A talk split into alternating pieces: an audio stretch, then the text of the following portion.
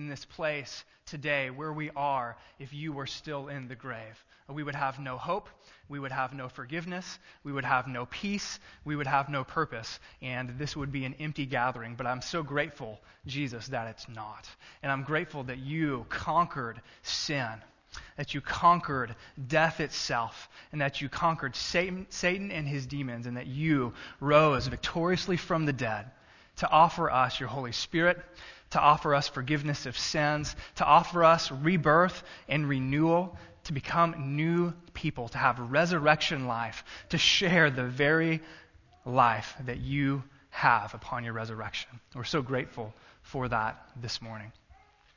Spirit, we ask that you would be among us, that you would help me to speak words that are accurate and true and powerful, that you would speak directly to our hearts, uh, that we would have soft, uh, hearts, that we would have eyes to see and ears to hear, and that we would not just uh, check out, but that you would cause us to be attentive to your word. Because you have a word uh, for us today. Holy Spirit, you want to speak truth to us today about what it means to follow and to live for the resurrected Christ. And so help us, help me, Spirit, be among us, be honored and praised by us. And we ask it in the great name of our risen God of our risen King, of our risen Savior, Jesus Christ. Amen.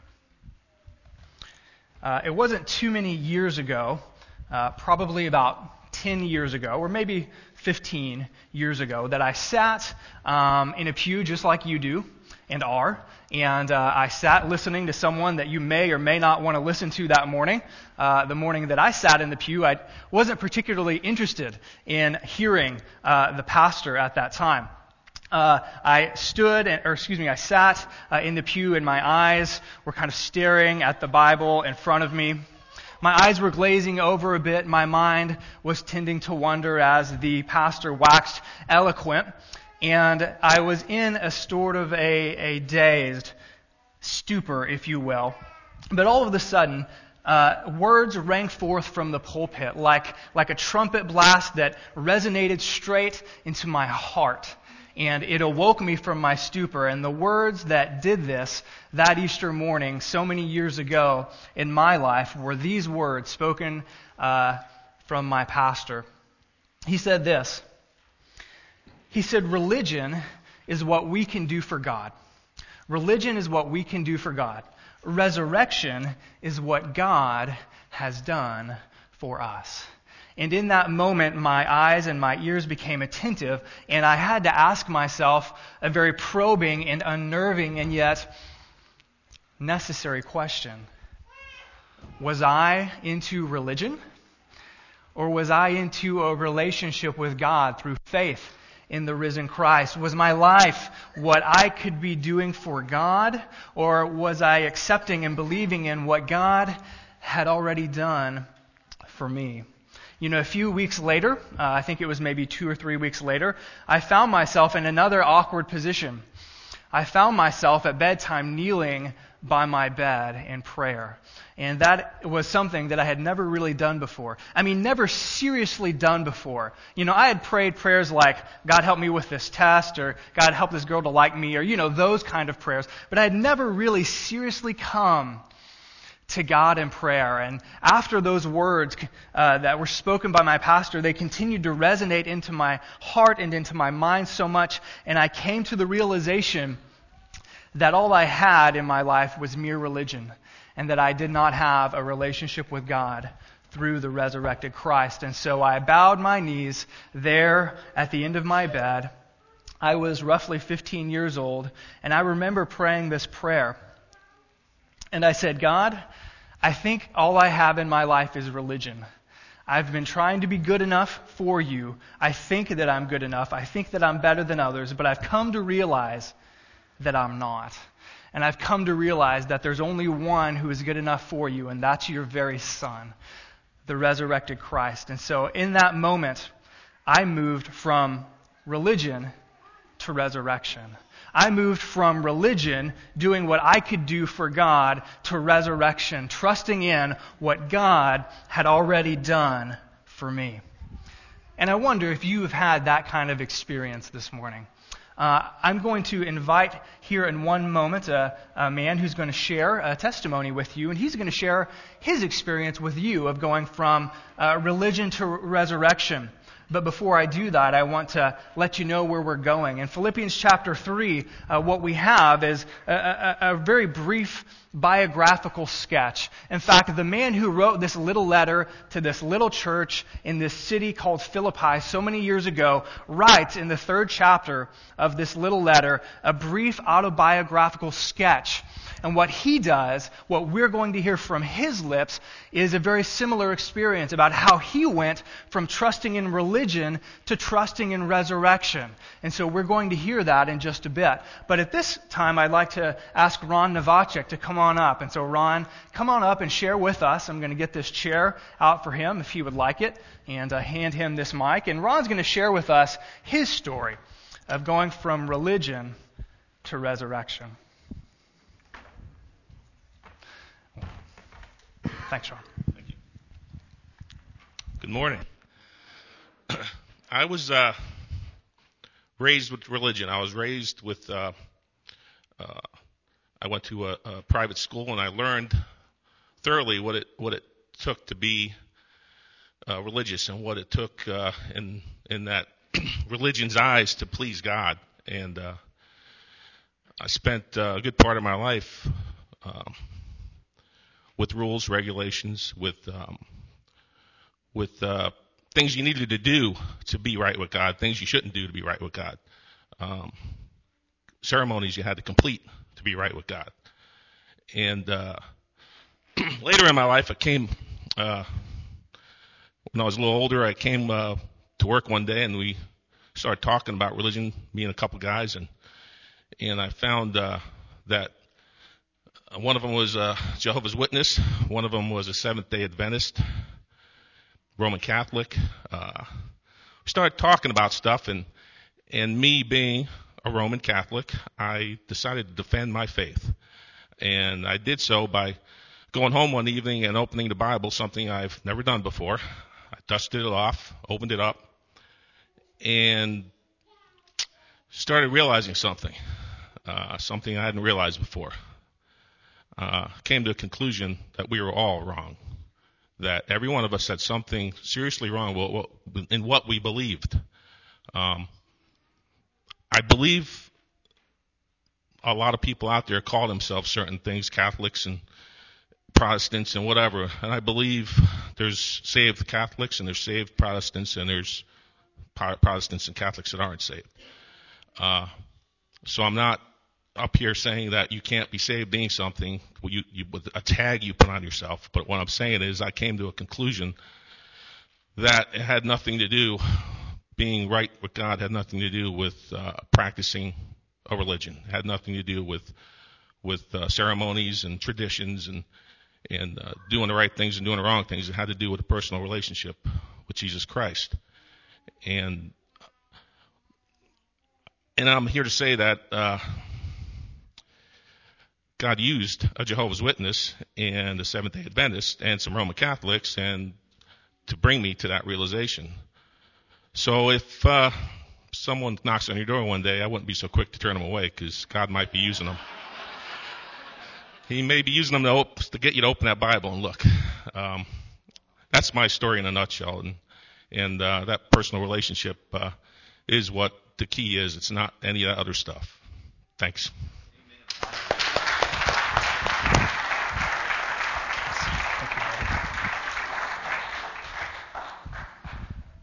Ron, thanks so much for that. So now uh, we've heard my story and we've heard uh, Ron's story.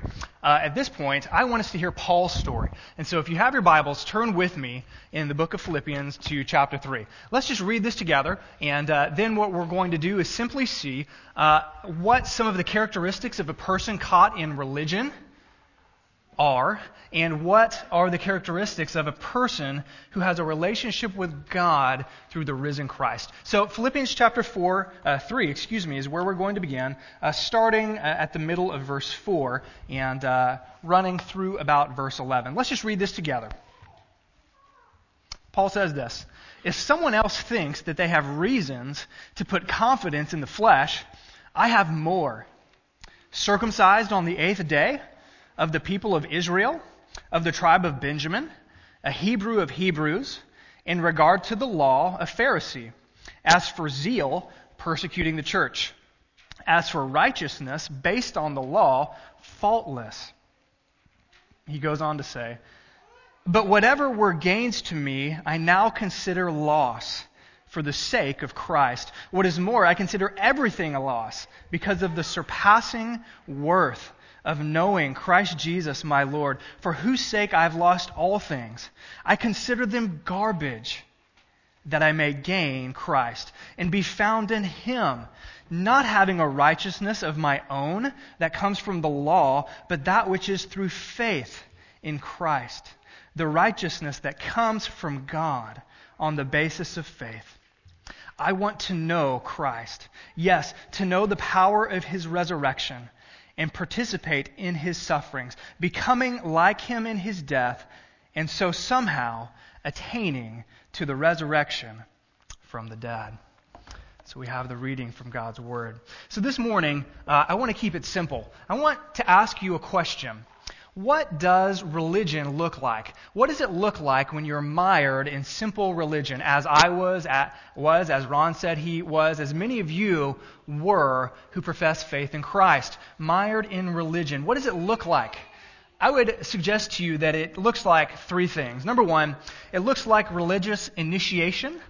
It looks like religious heritage. And number three, it looks like religious activity. Notice what Paul says as he begins uh, in verse 4. Notice how he begins this little section. He says, if someone else has, if someone else thinks that they have reason to put confidence in the flesh, I have more. Essentially what Paul is saying here is, if anyone should have confidence before God that what they do would be good enough for him, if there were anyone in the world who could compile a spiritual resume that would be acceptable to the Father. If anyone could be confident that God would accept them on the basis of what they've done, it would be me.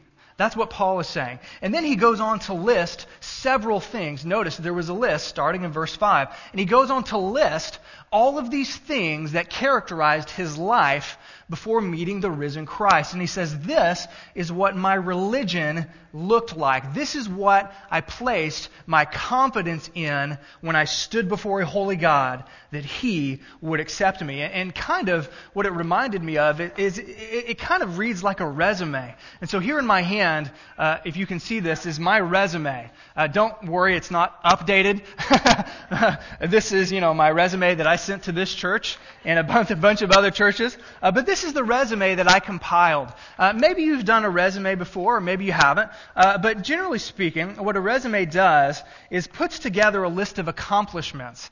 A resume basically puts together a list of things that you have accomplished that you hope a future employer will find attractive and will therefore find you acceptable and therefore give you a paycheck, right? That's what a resume is. Uh, and so here's my resume, several different things that I, uh, summer youth and children's minister, First Baptist Church, Agua Dulce, which means sweet water in Spanish. Uh, youth minister, First Baptist Church, Chapel Hill, pastor to youth, Northway Church, uh, and it goes on and on. And you can read this if you're, you know, want some something to help you go to bed. You can read this. Here it is. Um, but here's my resume, you know. That's what a resume is. And what Paul is putting together here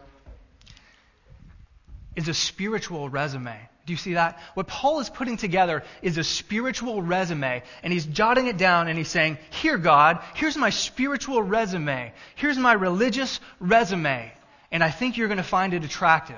And he lists three things. Number one, religion involves uh, trusting in what I would call re- religious initiation. Notice the very first thing that he lists in verse 5. He says he was circumcised on the eighth day circumcised on the eighth day. Now, you may be thinking, what in the world does that have to do with anything? Well, Paul is a Jew. And for the Jewish people of old, uh, the boys would be circumcised on the eighth day according to God's commandment. And it served as a sort of initiation into the community. Uh, men, if they wanted to become a Jew and they were not Jewish by birth, they would become circumcised as a part of initiating themselves to the covenant people of God. Um, high, high price to pay, if you ask me. Um, but this is what they did. It was a religious initiation. And what Paul says is, hey, I was circumcised on the eighth day like I was supposed to. I had my religious initiation. Second, he goes on to say, not only did he have religious initiation, but he had a religious heritage. He had a religious heritage. Notice what he says, uh, continuing on in verse 5.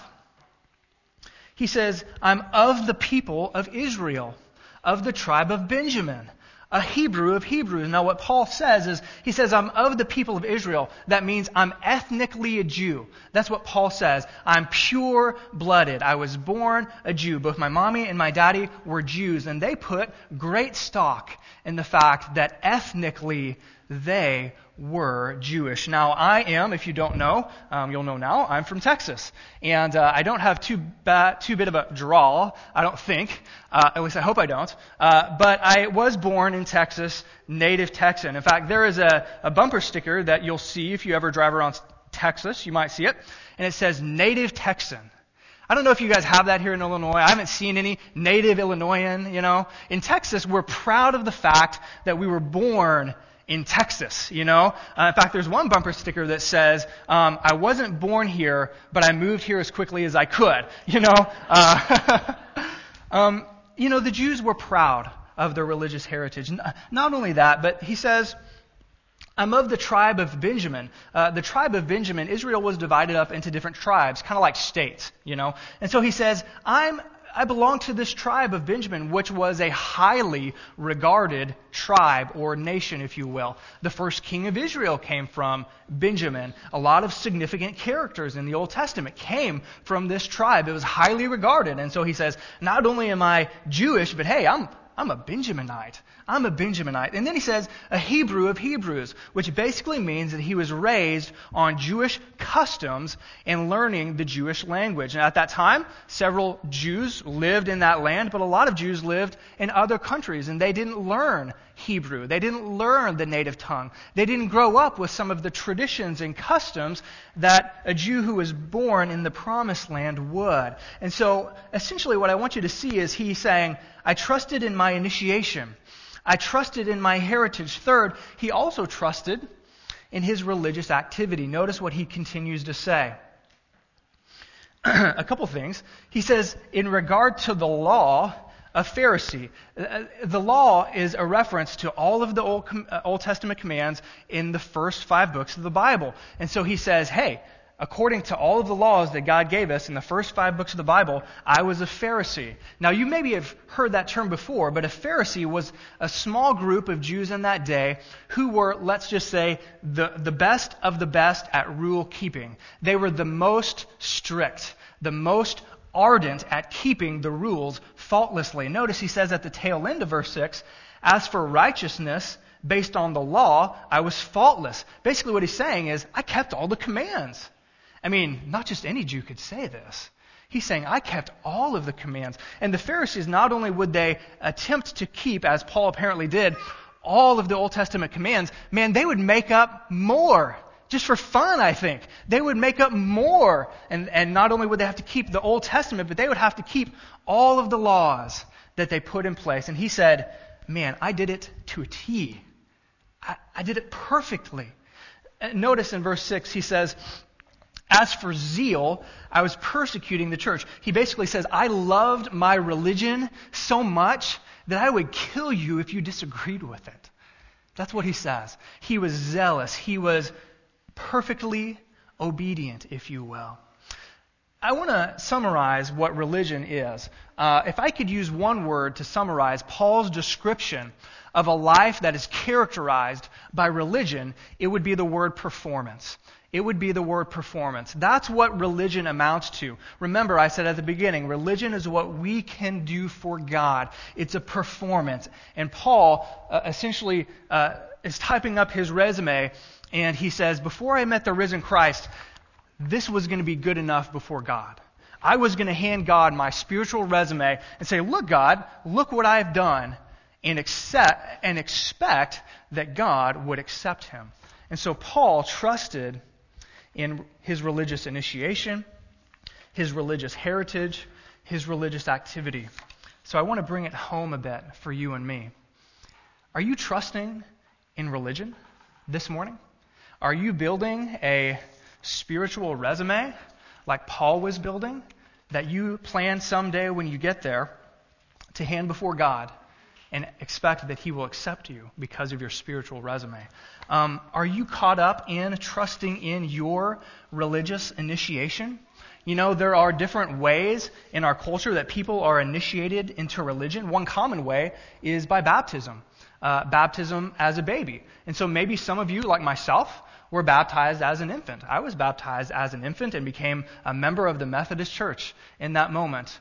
Uh, but I wasn't right with God in that moment. Paul says he was circumcised on the eighth day, but it didn't make him right with God. Uh, maybe it's um, maybe it's going through uh, something that like catechisms or uh, things that you go through when you're 12 or 13. I did this when I was 12 or 13. We called it confirmation in the Methodist Church, and I became a member of the church. Uh, are you trusting in your religious initiation to be right with God?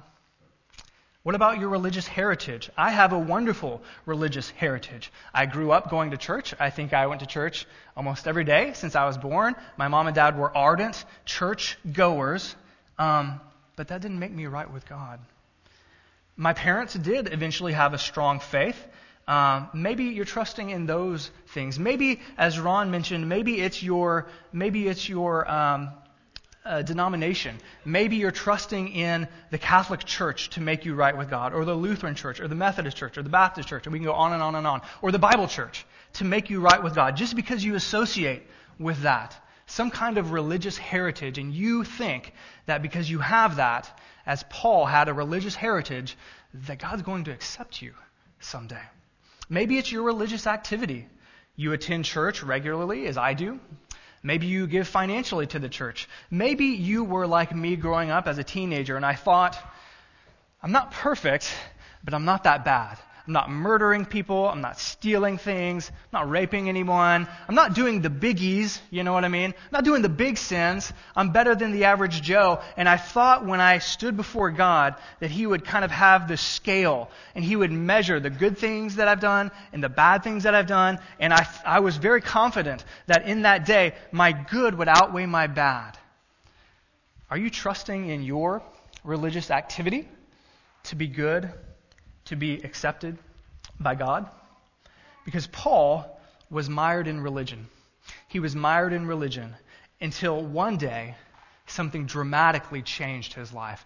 Maybe you know the story. It's told in the book of Acts. Paul, remember, zealous for his Judaism, was going to persecute more Christians. They claimed that this Messiah, this Jesus, who had been crucified, had indeed risen from the dead, and that forgiveness of sins and eternal life and rebirth was being preached in his name, and he didn't like that in the least. And so he was on his way to persecute these Christians, and lo and behold, Jesus, the resurrected Jesus, appears to him in great light, blinds him, and Jesus is basically like, What are you doing, man?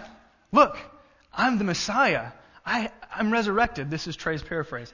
And he basically said, Yes, I see that. I'm going to follow you. I'm going to believe in you. And so he became a Christian, just like that. And he turned from his religion and he turned to a relationship with God through Jesus Christ. You see, what Paul did in that moment is he encountered someone who had a better resume than him he encountered someone who had a far superior resume before the Father. And so he saw Jesus and he looked at his resume, all of the things that he was counting in, and he's like, that's, that's no good. Jesus' resume, the perfect, spotless Son of God, perfect in motive, perfect in speech, perfect in action, always doing what is right, never doing what is wrong. That's a pretty good resume.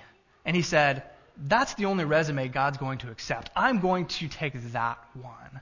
And Paul turned from religion to resurrection. And so let's look now in verses 7 through 11, and we're going to find out a couple characteristics of a person who has moved from religion to resurrection. And as we're looking at these, I want to ask you which camp are you in?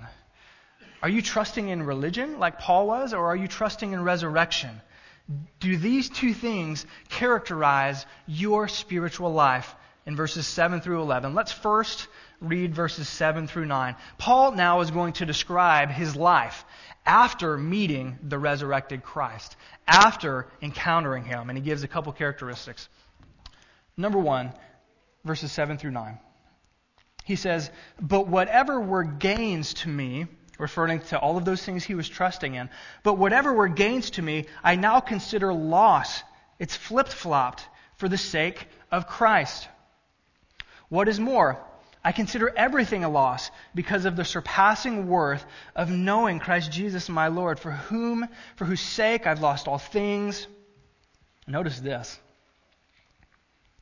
I consider them garbage. I consider them garbage that I may gain Christ and be found in him, not having a righteousness, not having a righteousness that's of my own, that comes from the law, but that which is through faith in Christ, the righteousness that comes from God on the basis of faith. And so the first thing, quite simply, I want us to see is that the person who's moved from resurrection, from religion to resurrection, number one, they trust in the person of Christ. Very simply, a person who has resurrection life trusts in the person of Christ. Basically, what Paul says is all of those things that I trusted in my religious initiation, my religious heritage, my religious activity all of those things they were, I thought, on the profit side of the scale. They were, I thought, to my advantage. I thought they were helpful. I thought God would be pleased with them. And he says, But all of those things that I considered to be my gain actually worked to my disadvantage. He says, Those things that I trusted in, that I thought God would like, God didn't like. They were to my disadvantage. In fact, he uses this, this word. It's translated rubbish in our translation. Uh, it's only used once in the New Testament. And so when you read other Greek documents outside of the New Testament, you find out that this is a very strong, strong word. In fact, his hearers might have read this and said, Oh, Paul said rubbish. it's a strong word, and it refers to one, dung or feces, or number two, it refers to rotten food that you would throw away to the dogs. And so basically, what Paul says is, all of those things in my religion that I thought were to my advantage actually were to my loss I thought God would be pleased with him. He was not because I wasn't trusting in Christ. And he actually calls all of those things foul smelling stuff. Now, I don't know if you've ever had this happen to you. Um, I'll admit it that it's maybe happened once or twice in our household that you go through and you're looking for the ketchup. You know, you open the fridge and you're looking for the mayonnaise, you're looking for the milk or whatever it is that you're looking for, and you you come across something and it's in a it's in a you know uh, what are those things called? that you keep food in? Yeah, Tupperware, thanks. You can tell I'm not kitchen. What's that called, honey? I don't know. Tupperware, yeah. You you come across an old Tupperware, and you're like, what's that? You know, you're like, what is that? When did we eat that? And you you, you do this. You're like, and it's like, oh, have you ever had that before? You're like, I don't know what that is, but I don't want to know.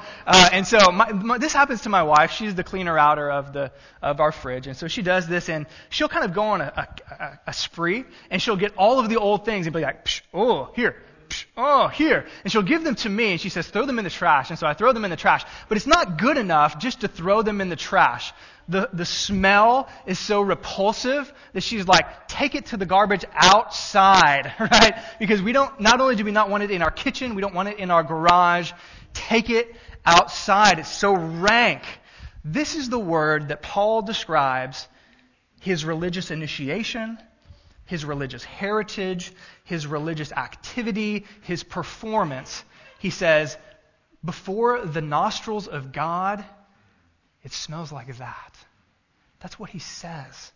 And so, the first characteristic of a person who goes from religion to resurrection is that they trust in the person of Christ. He says, I used to trust in those things that's foul and odorous. And now, notice with me again, verses 8 and 9. Notice what he is now trusting in. Notice what he is now putting on his resume, if you will.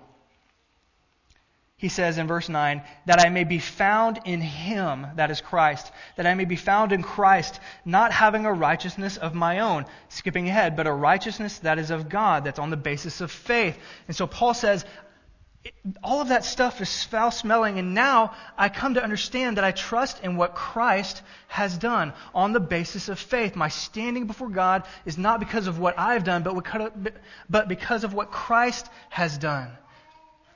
Faith in Christ. Faith, essentially, is the opposite of performance. We described religion as performance. Faith is the opposite of the performance. Faith is I will accept another thing or another person to do that which I cannot do. I'm placing my faith in that. And so what Paul says is, man, this resume that I had, I'm gonna, I'm gonna wad it up and throw it away. In Christ, may I please take your resume. May I please take your perfection, your righteousness. May I please take it, and then I'll consider this my resume.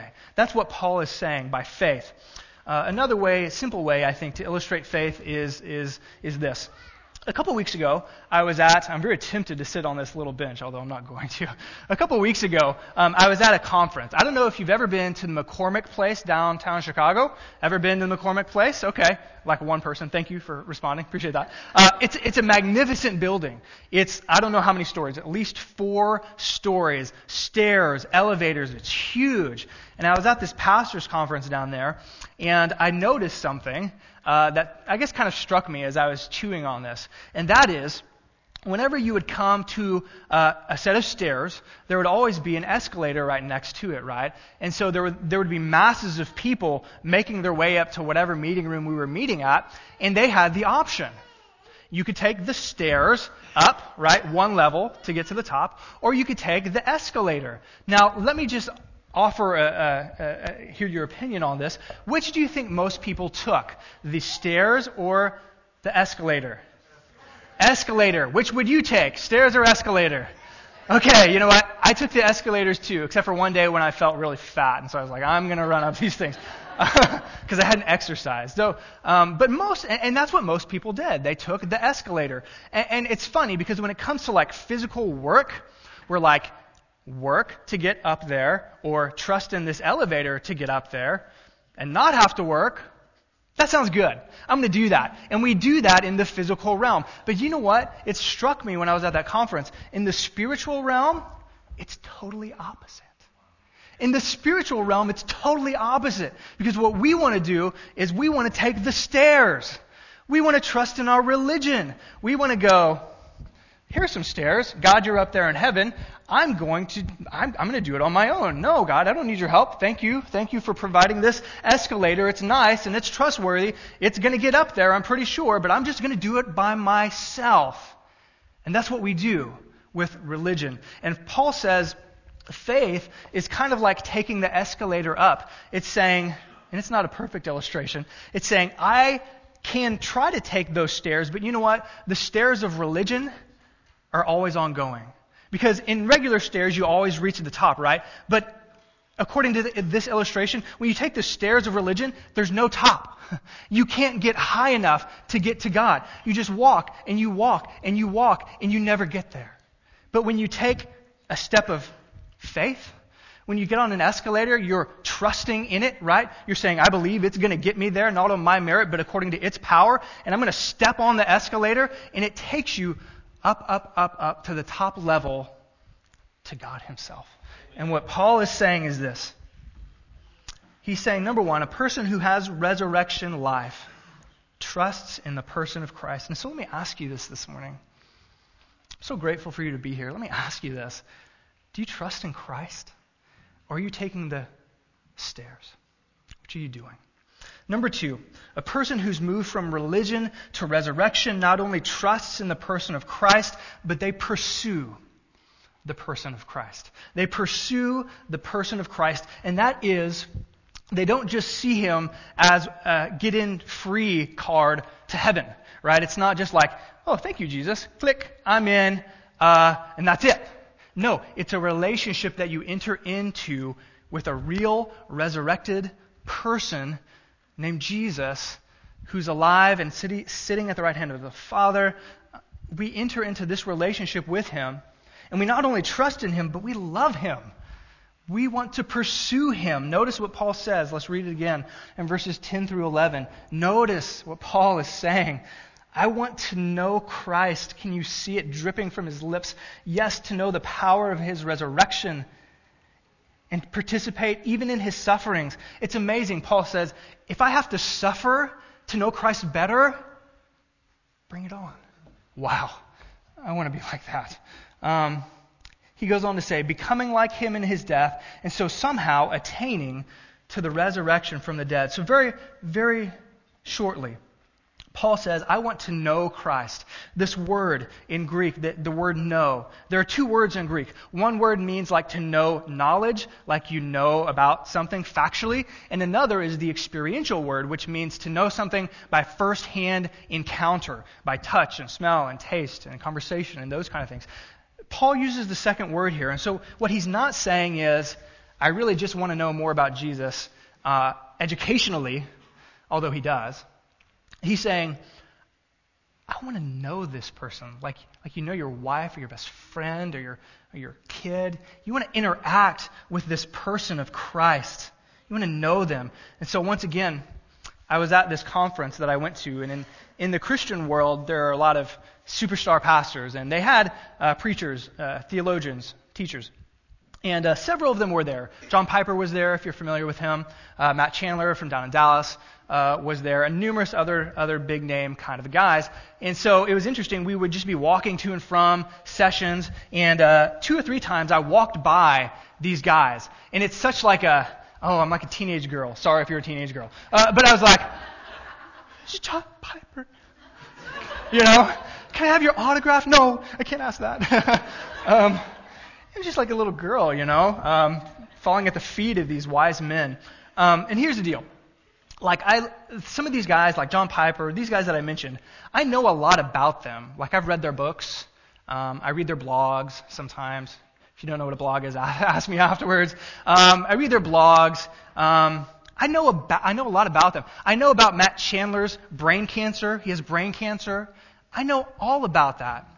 I know him in one sense of the word. But that's not the sense of the word Paul is saying. Because the kind of sense of the word that Paul means is, I know Matt Chandler. I sat down in his house and had dinner with him. I prayed over him. We email back and forth. I personally know him. And that's what Paul says. I, I want to know the person of Christ. And so I want to ask you this morning, is there a longing in your heart not just to know about Jesus, but to know him? I mean, is there something in you that says, yes, oh, I, I, want, I want him. I want to know him. Whatever it takes, I want to pursue knowing this person who I trust in. Is, there, is that true of you? Because if not, it may be that you just have religion. Because religion is not about a person, it's about a performance. It's about a performance. So, we've seen a couple things. We've seen the difference between religion and resurrection. Religion trusts in initiation, heritage, activity. Resurrection trust in the person of Christ, pursues the person of Christ. And if you're a Christian this morning, you have been born again, you're in the resurrection camp, and you know it, then praise God. But I want to challenge you, as I've been challenged with this have you lost your love for Him? Do you want to know him? I mean, these words in the book of Philippians just challenge me so much because Paul's central pursuit and satisfaction was this person of Christ. I'm like, man, I'm so not like that sometimes, and I want to be. So, what about you? Do you want to be Christian? I hope so. In closing, I want to close with the words of. Uh, pretty well known author, ancient author, 19th century author by the name of John Bunyan. Uh, John Bunyan was a Puritan preacher, but you probably don't know him for, uh, for his sermons. You probably know him from the book Pilgrim's Progress. Uh, wonderful little book if you've never read it before. Um, he says these words. John, John, Bunyan says this, and he's talking about the difference between what we're talking about religion and resurrection. He's talking about the difference between religion, which he calls law, keeping commandments to be good enough for God, and resurrection, which he uh, sums up with the gospel, the good news that Jesus Christ died and was buried, uh, died for our sins and was buried and was resurrected and appeared to many people. He makes this contrast between religion and resurrection, and I want to close uh, with these words, and we'll move on to a couple other things. He says this Run, John, run. Run, John, run. The law commands, but gives neither, neither feet nor hands. Better news the gospel brings. It bids us fly and gives us wings. Would you pray with me? Father, thank you so much for the truth from your word. Father, I pray now as we contemplate briefly our hearts and our own lives, and as we consider whether we are a part of religion or resurrection, Father, I pray that you would do this work in our hearts and lives. Father, I pray for those of us who are in the religion camp that, they, that we would repent and turn from our self righteousness, from our resume that we think is good enough, and that, Father, we would encounter the resurrected Christ, whose resume is far superior than ours. It's perfect. It's the only way to be right with God. It's the only way to heaven. It's the only way to joy and satisfaction and new life. And so, Father, for those in this room right now who hear my voice, I pray that they would do that. With every eye closed and every uh, head bowed, I want to ask you this morning if you're in the camp of religion, if you know that you don't trust in Christ, that you've not wanting to pursue Christ, I want to lead you in a simple prayer. Uh, and I want to help you to express faith in Christ and the person of Jesus, like Paul did, like I have, like Ron has. I want to help you to do that. These aren't magical words, it's not a formula. Uh, the Bible says if you call upon him out of, the, out of your heart that you'll be saved. You confess with your mouth and believe in your heart that you'll be saved. So I want to, I want to lead you in that. And so if, if you know that that's you and there's an ache in your gut that says, oh, he's talking to me, then would you pray with me this prayer in your heart, in your mind, believing, trusting in Christ? Would you pray this way? Dear God, I confess to you that I am not perfect.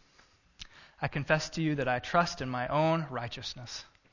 I confess to you that I'm building a resume for you and that it's not acceptable. I want to believe in Jesus Christ, in his resume. I want it to be my own resume. I don't want my righteousness, but his righteousness. And so, the best that I can, I want to take the escalator of faith and trust in Jesus and what he's done. Would you help me to do that? Thank you for saving me. If you've done that, I really encourage you to talk with me. Find me. Find someone and let them know the decision you've made. Father, thank you for the time. Pray for the rest of our service that it be honoring to Christ in his name. Amen.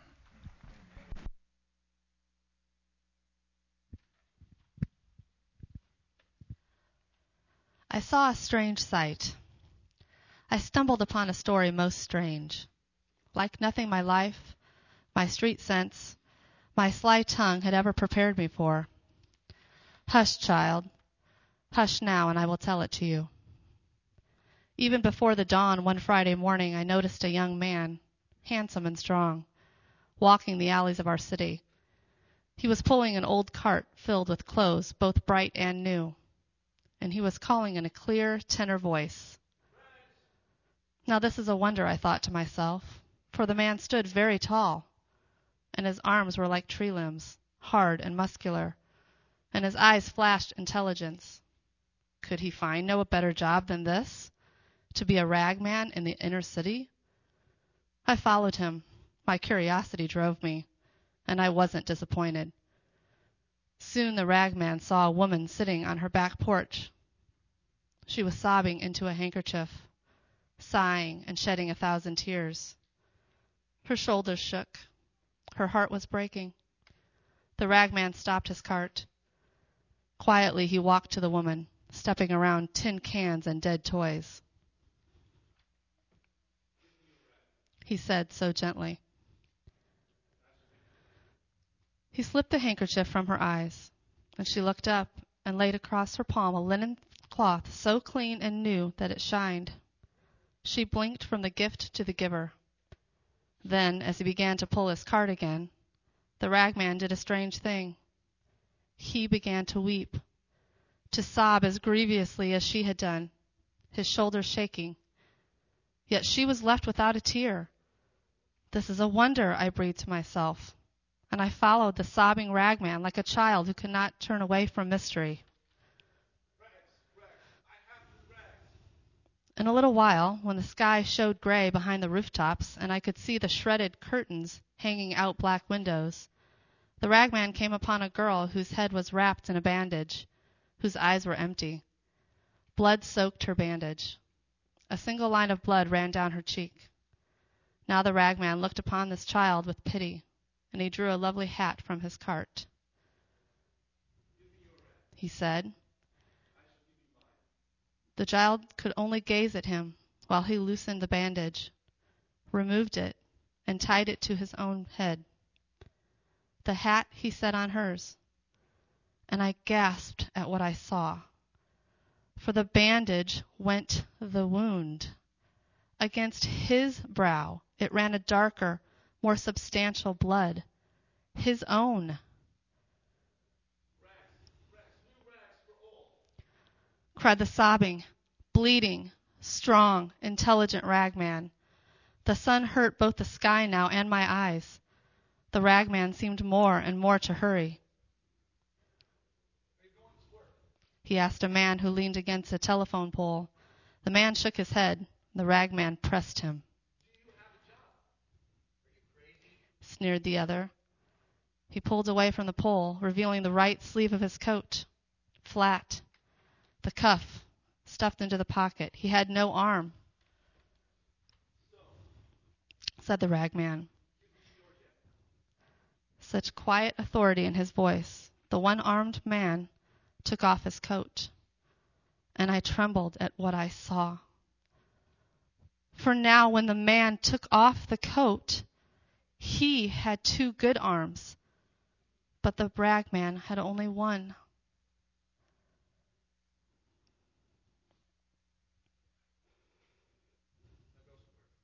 He said. After that, he found a drunk lying unconscious beneath an army blanket, an old man, hunched, wizened, and sick. He took that blanket and wrapped it around himself. But for the drunk, he left new clothes.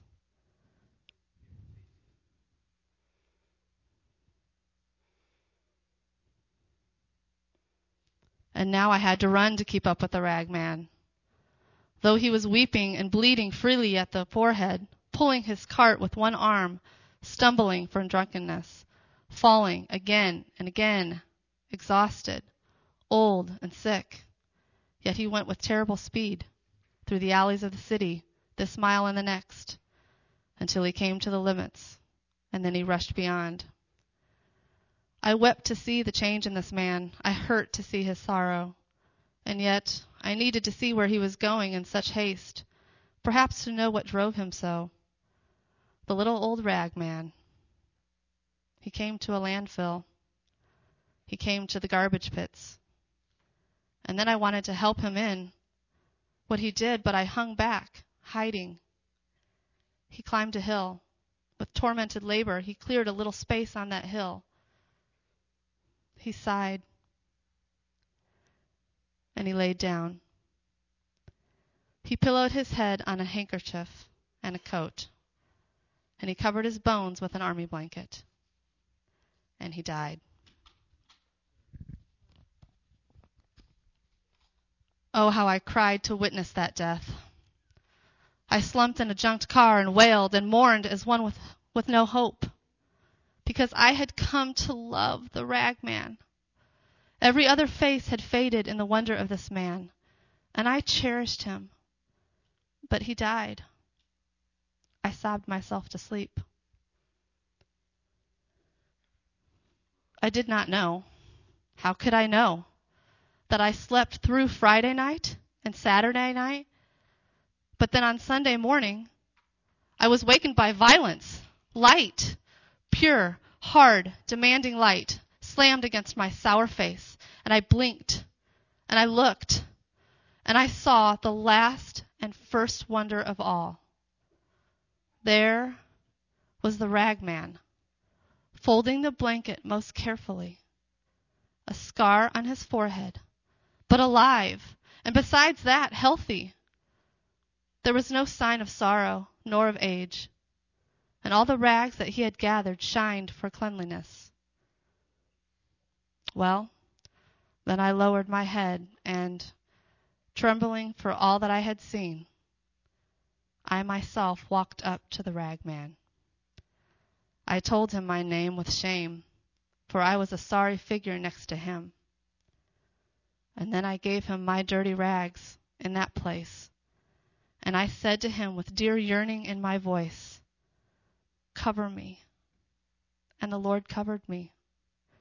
The Lord covered me in new rags, and I am a wonder beside him. The ragman, the ragman, the Christ.